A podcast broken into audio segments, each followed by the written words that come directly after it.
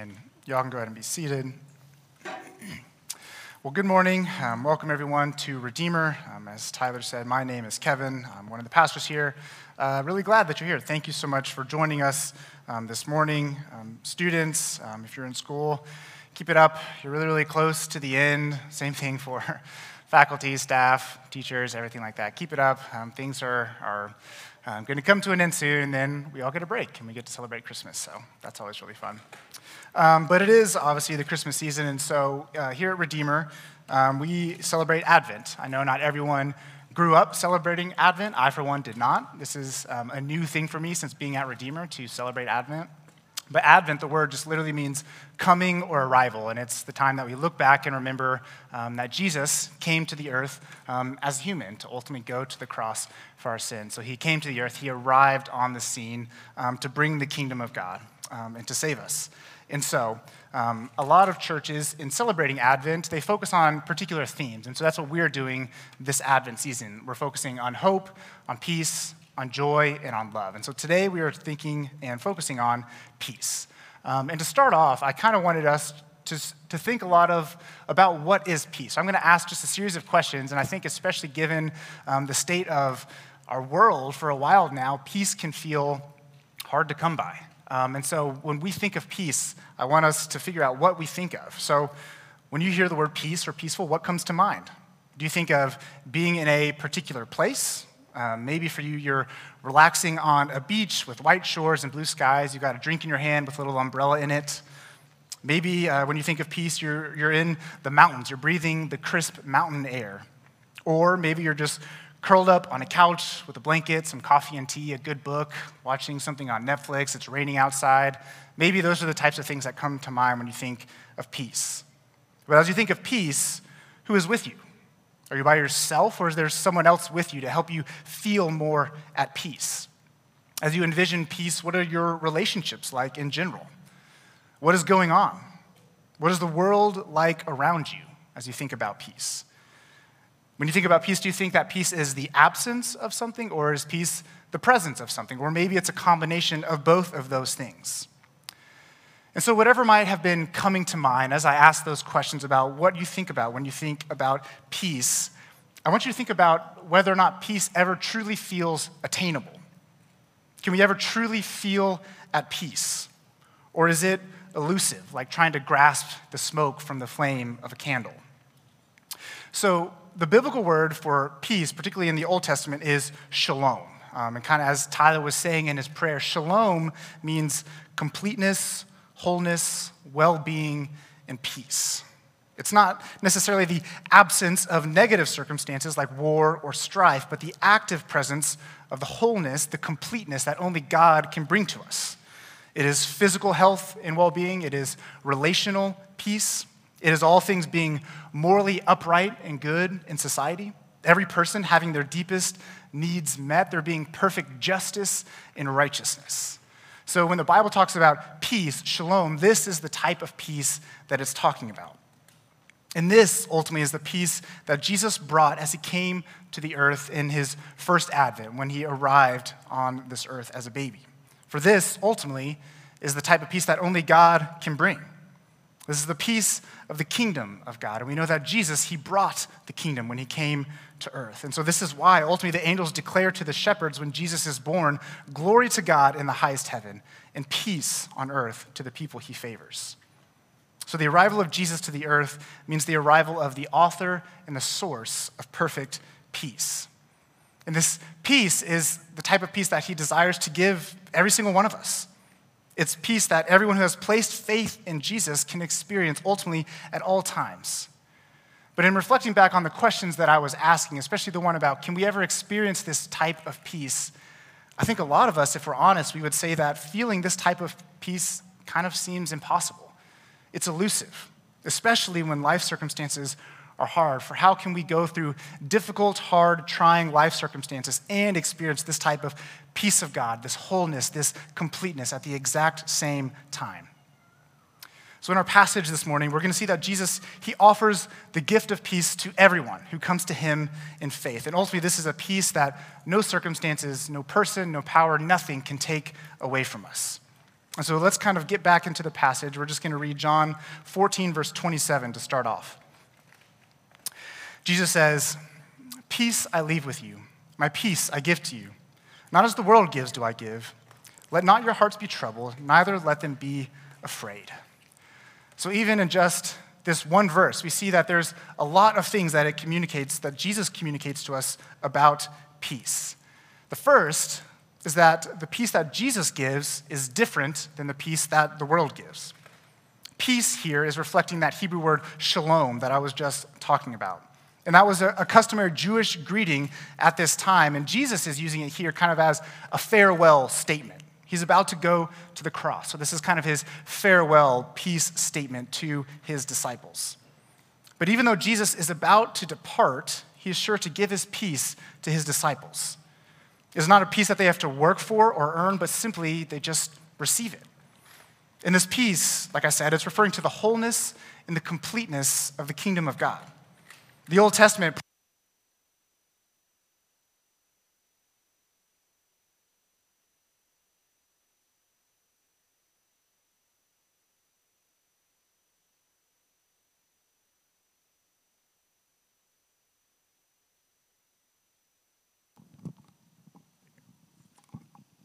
Check. Okay, sorry about that. We've had that. I swear, every time we have stuff like that happen with the mic, it always happens to me. Um, and I do not know why, but nevertheless, I'm glad we have a backup mic. Sorry, where was I? Um, so, the peace that Jesus brings, the peace that he is leaving with his disciples, is the Hebrew word shalom, coming from the Old Testament. And the Old Testament, it prophesied that God's Messiah would bring this kingdom, the kingdom of God. And we know that Jesus is that Messiah who brought the kingdom. And so, Jesus, he's about to go to the cross, and he's going to leave the world to sit at the Father's right hand, but he leaves his peace with his people. And it's different, ultimately, as he says, than the peace that the world offers. Because I think the world claims to offer peace, but I don't think the world can ever actually truly deliver on this offer.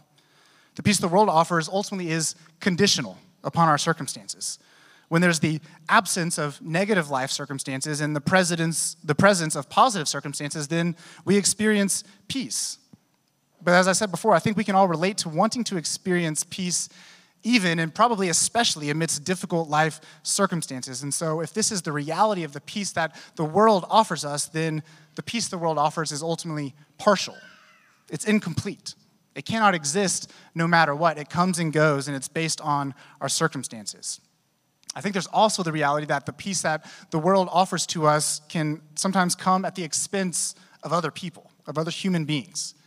So when Jesus was saying this, peace he's leaving with his disciples, at this time in the Roman Empire, there was great peace. It was a peace of what is called the, the Pax Romana, which just means literally Roman peace. However, this peace was accomplished by the Romans through military conquest and ultimately it was maintained by the subjugation of certain people. The Roman historian Tacitus, he commented on an altar to peace that Augustus Caesar built after Augustus Caesar was waging war in the Western Europe. And then Tacitus said this about that altar to peace. He said, They make a desolation and call it peace. And I think this type of worldly peace still exists today across the world as people and systems and structures uphold a worldly peace for some at the expense of others.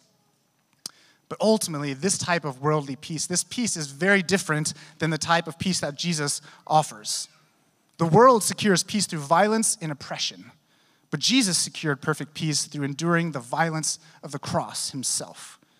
Colossians 1 19 through 20 says, For in Jesus, all the fullness of God was pleased to dwell, and through him to reconcile to himself all things, whether on earth or in heaven making peace by the blood of his cross. So, this is the peace of the kingdom of God that Jesus brought in his first advent because when God rules and reigns in the world, there is peace. There's perfect peace. And this is wholeness and completion. It's not just the absence of war and strife. And so, Jesus, he made peace by going to the cross and shedding his blood for the forgiveness of sins. This peace exists now in our fallen world and will one day bring about cosmic reconciliation as everything and everyone in heaven and earth will rightfully declare that Jesus is the rightful Lord and King of everything. the king who brings cosmic peace by enduring violence on behalf of others, not enacting it upon others. And this is peace that only Jesus can bring, the peace of the kingdom of God. It is different than the peace that the world tries to offer us. In um, March of this year, earlier this year, I came across a poem called Miracles um, by Richard Jones. I'm not sure who Richard Jones is, but um, the poem has come up to me um, a few times. I, I, saved it on my phone, and every time I read it, I kind of find it very relatable. Um, and so I wanted to read it. It says this I need to witness miracles today. A river turned to blood, water become wine, a burning coal touching the prophet's lips, black ravens swooping down to bring a starving man bread and meat, a poor fisherman raising the dead I've heard theologians say this is not the age of miracles, but still, I'm easy to impress. I don't need to climb out of the boat and walk on the water. I just like to put my head on the pillow while the storm still rages and rest. And it's that line in particular that always stands out to me because I, I feel like it's so relatable. It's the type of peace that ultimately we are all looking for. A peace that exists at all times, not just when our life circumstances are good and desirable a peace that allows us to experience rest, even in the midst of a raging storm. And this is the type of peace that Jesus offers us. This same Jesus who not only rested in the boat while there was a storm outside, but ultimately he calmed the storm with the words, Peace, be still. Jesus offers peace that is different than the world because it is perfect and complete. Has the power to comfort us and give us rest in the midst of a raging storm, but it also has the power to silence the storm, to stop the storm. This is the peace that Jesus gives us. So take comfort that Jesus gives perfect peace that the world cannot give and the world cannot take away. It is peace that can exist even in the worst of storms and his perfect peace and wholeness that we in all creation will fully experience one day when Jesus returns in his second advent and makes all the sad things come untrue. So we see the peace that Jesus gives, that he offers to his disciples and therefore to us, is different than the peace that the world gives. But it's also a peace that calms us in our troubles. Jesus, he tells his disciples to not let their hearts be troubled. And they're troubled because Jesus has said that he's leaving them. He, he's going away and they cannot follow him at the moment. And so this is their, their master, this is their Lord. So they are understandably distraught at this, that he is leaving. But what Jesus means when he says that is he's, he's about to go to the cross. He's going to die for the sins of the world. He's going to rise from the dead, and then he's ultimately going to ascend to sit at the right hand of the Father. So, in that sense, he is leaving, and the disciples at that moment, they, they can't follow him. This might cause temporary trouble for the disciples, but ultimately, Jesus is saying, will secure perfect peace as Jesus triumphs over Satan, sin, and death. And this is peace for all who put their faith and trust in Christ alone. That's why Jesus, later on in this section of the Gospel of John, he tells his disciples this in John 16 33. I have told you these things so that in me you may have peace. In this world you will have trouble, but take heart. I have overcome the world. So, Jesus himself, he experienced a lot of trouble in his lifetime. Mary and Joseph had to take him and flee to Egypt when he was a baby because there was the threat that Herod was going to murder him. He endured consistent persecution throughout his ministry, plenty of plots to kill him. And then, of course, he finally endured excruciating pain as he was murdered on a Roman cross. So he experienced a lot of pain and suffering and strife. And yet, through all of this, through his death and resurrection, Jesus, he overcame the world. And he didn't just do this for himself, but he did it for us. He did it for you, and he did it for me. So when we experience trouble, the peace of Christ, who ultimately knows what it is like to experience trouble himself, comforts us. This peace amidst trouble, ultimately, it's not saying that we as Christians we are, should just try to escape all the troubles and trials of this life. This peace amidst trouble is not a naive optimism that ignores the harsh realities of life. Rather, Jesus' promise of peace to his disciples is peace amidst troubles. It is a realistic peace. For Jesus, he knows that the disciples, they're not only going to be troubled when he dies on the cross, and they witness this, but the disciples, they're going to go on after this to experience trouble themselves, persecution, and many of them ultimately will die martyrs' death. And so he's not saying that they should escape the troubles of this world or pretend as if the troubles of this world don't exist, but he is saying to look to him, the one who has overcome the world for them, to find comfort and peace amidst the troubles and the anxieties of life.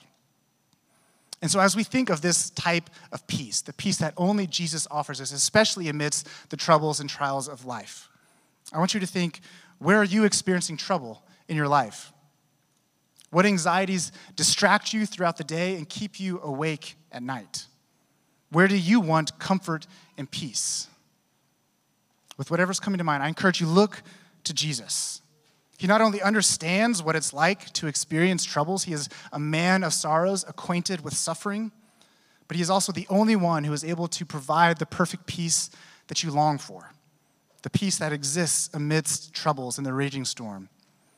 And so, Jesus' peace that he offers his disciples to us, it calms our troubles, but it also combats our fears. And this, the disciples, they're, they're troubled, but they're also afraid that Jesus said he was leaving because what are they going to do without Jesus to physically be there with them to lead them? And so Jesus, he speaks peace to the fears of the disciples, and he speaks this peace based on two reasons. One, that he will send the Holy Spirit, and two, that the Father is greater than him. Let's look at verse 28. You heard me say to you, I am going away, and I will come to you. If you loved me, you would have rejoiced, because I am going to the Father, for the Father is greater than I. So Jesus, he reassures them that while he is leaving them, he, he's ultimately going to return. He will depart, but he will return again. But in the meantime, he has promised to send his followers another counselor to be with them forever, the Spirit of truth. That's what he said in John 14, 16, and 17. The Holy Spirit, who in the Old Testament would come upon specific people for specific purposes, would now be sent by Jesus, by the Father, to dwell within every true believer. And he is the Spirit of truth. In verse 26, Jesus says, The Spirit will teach you all things, and he will remind you of everything that I have told you. The Holy Spirit is comforter, consoler, encourager, and helper. That's what counselor means. And so the Spirit's main job is to point disciples to Jesus and remind them and reassure them of all that Jesus said and did to accomplish salvation through his death on the cross and to experience the comfort and peace that we now have through faith in Christ. And ultimately, Jesus will later go on to say that it's better that he depart the earth and send the Holy Spirit than for him to remain with the disciples on the earth and to not send the Holy Spirit. And so, when we are fearful, like the disciples are fearful here, the Holy Spirit mediates the peace of Jesus to us. He reminds us of the truths of the gospel, and he intercedes for us according to the perfect will of God. So, when the cares of this world overwhelm us and we are experiencing fear, when we don't know exactly what to pray in those moments, the Holy Spirit prays to the Father for us. That's what Romans 8, 26 and 27 says. It says this In the same way, the Spirit also helps us in our weaknesses, because we do not know what to pray for as we should. But the Spirit Himself intercedes for us with unspoken groanings. And He who searches our hearts knows the mind of the Spirit, because He intercedes for the saints according to the will of God. And so, what could provide more peace than the fact that in the face of fear, we have the Holy Spirit, who is himself fully God, dwelling inside each one of us who has placed faith in Christ, who loves us perfectly and prays to the Father according to God's perfect will.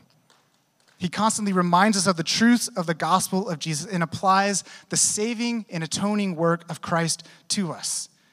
He testifies, as Romans 8 says, with our spirits that we are God's adopted children through faith in Christ and we have received the righteousness of Christ.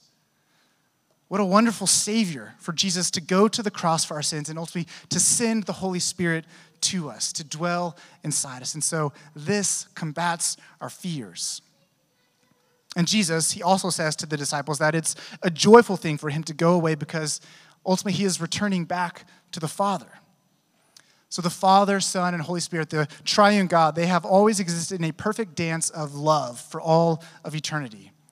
And so in his death, resurrection, and ascension, Jesus was returning to be with the Father. And so, in saying that the Father is greater than him, Jesus, he's not saying that Jesus is not fully God. He's not saying that Jesus is somehow inferior to the Father in his divinity, nothing like that. For Jesus has just told the disciples that he is in the Father, the Father is in him. Back in John 10, Jesus says that he and the Father are one. So they are both fully and equally God. But there's the reality that the Father is the one who sent the Son to the earth to accomplish his will, and the Son is the one who joyfully came to the earth and set out to do everything that the Father sent him to do. Yet the desires and the mission of the Father and the Son have always been in perfect alignment. But in saying this, Jesus is reassuring the disciples that God is ultimately in control of everything that is about to happen to him. Yes, he's going to go to the cross and die, but that is perfectly according to God's plan. And Jesus, as I said, he is in complete agreement with the plan. He says, No one takes my life from me. I lay it down of my own accord. That's why he came to the earth to begin with. God ultimately is sovereign over all things. So Jesus is reassuring the disciples that this is the case, so we need not fear. God is in control and he is trustworthy. That's why Jesus says in verse 29, I have told you now before it happens, so that when it does happen, you may believe. The disciples ultimately are troubled and afraid now. But Jesus is telling them everything that will happen, so they should rest in his perfect peace. And everything that Jesus tells them will happen does happen, it comes to pass. And so this shows that God is in control. He is sovereign, and ultimately, He is trustworthy. And this reality that God is in control and trustworthy combats our fears. It allows us to experience the peace of God. And so, again, thinking in your own life, where are you experiencing fear right now? Where would you like to experience the peace of God amidst this fear? Do you believe that peace in the midst of a raging storm is actually possible? Do you trust that no matter what is happening right now or what might happen in the future, that God is perfectly in control and He's working all things for His glory and your ultimate good in Christ?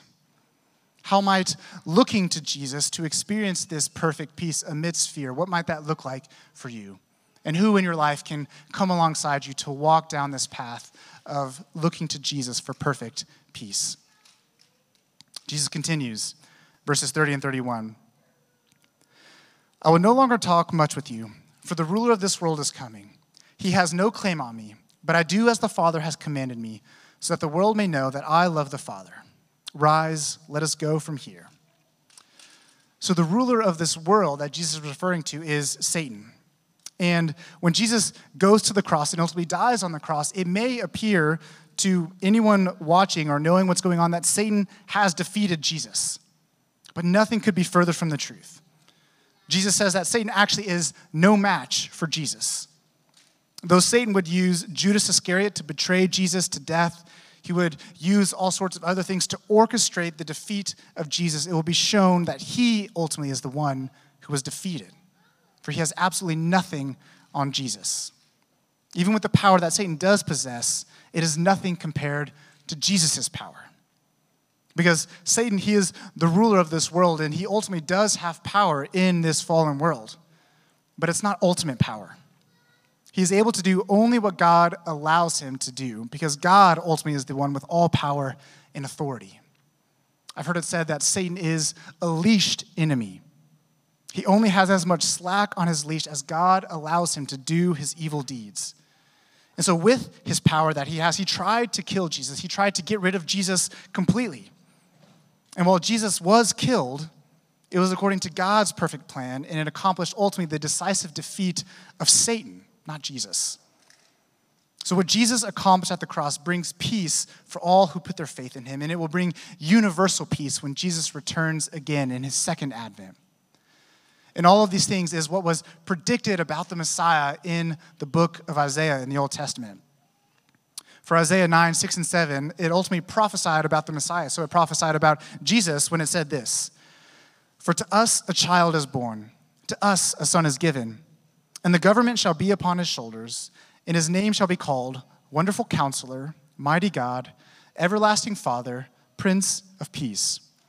Of the increase of his government and of peace there will be no end on the throne of David and over his kingdom to establish it and to uphold it with justice and with righteousness from this time forth and forevermore. The zeal of the Lord of hosts will do this. And then a couple chapters later in Isaiah 11, it talks about the Messiah, Jesus, judging with righteousness and equity for all. It talks about the wolf and the lamb lying down together. And it talks about full, complete knowledge of the Lord filling the whole earth like waters cover the sea. So ultimately, Satan, he does have power. But Jesus is the Prince of Peace who has all power and all authority in heaven and on earth. Jesus, he accomplished this peace at the cross, and he left this peace for his followers to experience, even in the worst of circumstances.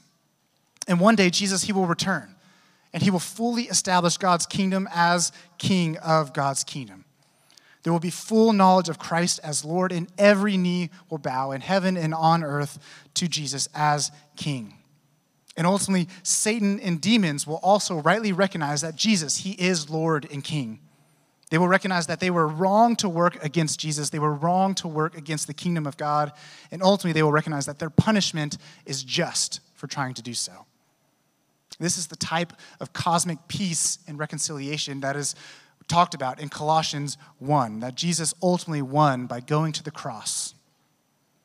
And so this brings comfort and peace to us now because trials and suffering happen to everyone in this world, and they are the result of sin in a fallen world. And Satan, he delights in sin, he delights in our suffering. But if we are in Christ, then we are united to the one who triumphed over Satan, sin, and death. They have no power over Jesus. And Jesus, he uses all of his power and authority to save and to redeem us, to make us God's adopted children through faith in Christ, to give us grace and strength, comfort and peace in the face of trials, anxieties, and fear. And to one day ultimately bring about perfect peace for the entire universe as he returns again in his second advent and fully establishes the kingdom of God forever. So, Jesus is the Prince of Peace who came to this world in order to go to the cross so that ultimately those who put their faith in him can experience his perfect peace at all times, even in the midst of trials and trouble. And for those who put their faith in him to rest in this perfect peace for all eternity when Jesus comes back again. And so this morning, if you don't know Jesus, if you don't know this Prince of Peace, I would encourage you trust in him. And if you do know Jesus, if you have come to this perfect Prince of Peace, look to him. Rest in the peace he gives and find comfort and encouragement and assurance that this is a perfect, complete, whole peace that exists at all times, even in trouble and in trials and anxieties and fears. For Jesus is king of his kingdom, and he brought the kingdom, and it is a kingdom of peace for all, wholeness and completeness for all. So, as we look to Jesus and the peace that he offers us today, as we, in, in, during this time of Advent, look forward to celebrating his birth, his arrival to this earth, come to him in faith. Trust him for your forgiveness of sins and look to him for peace. It is peace that the world cannot give, and it is peace that the world cannot get, take away because it is a perfect peace, a wholeness and completion. So may we rejoice in our Savior today who gives us this perfect peace. Let's pray.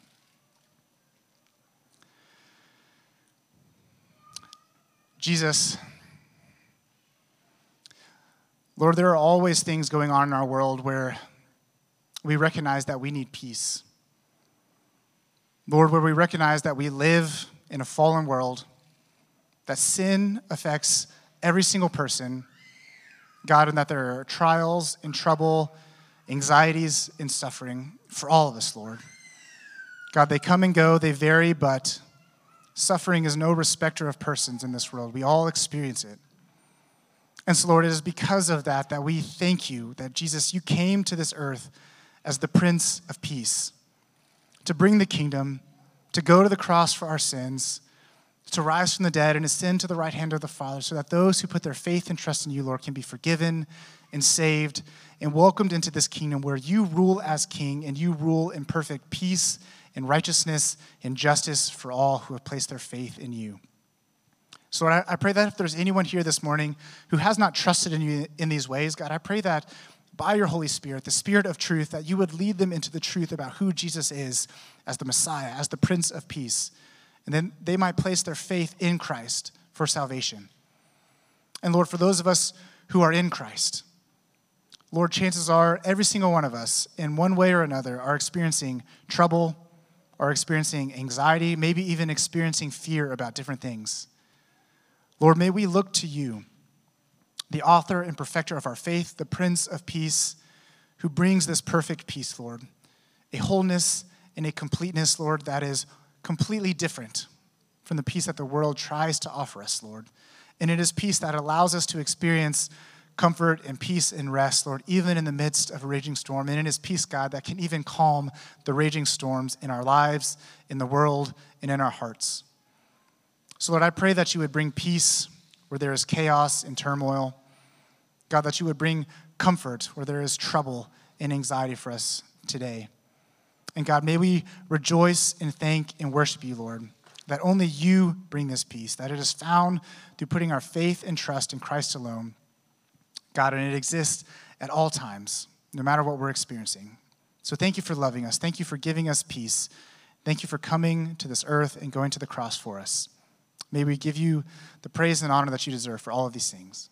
And so we pray all of these things in the powerful name of Jesus. Amen.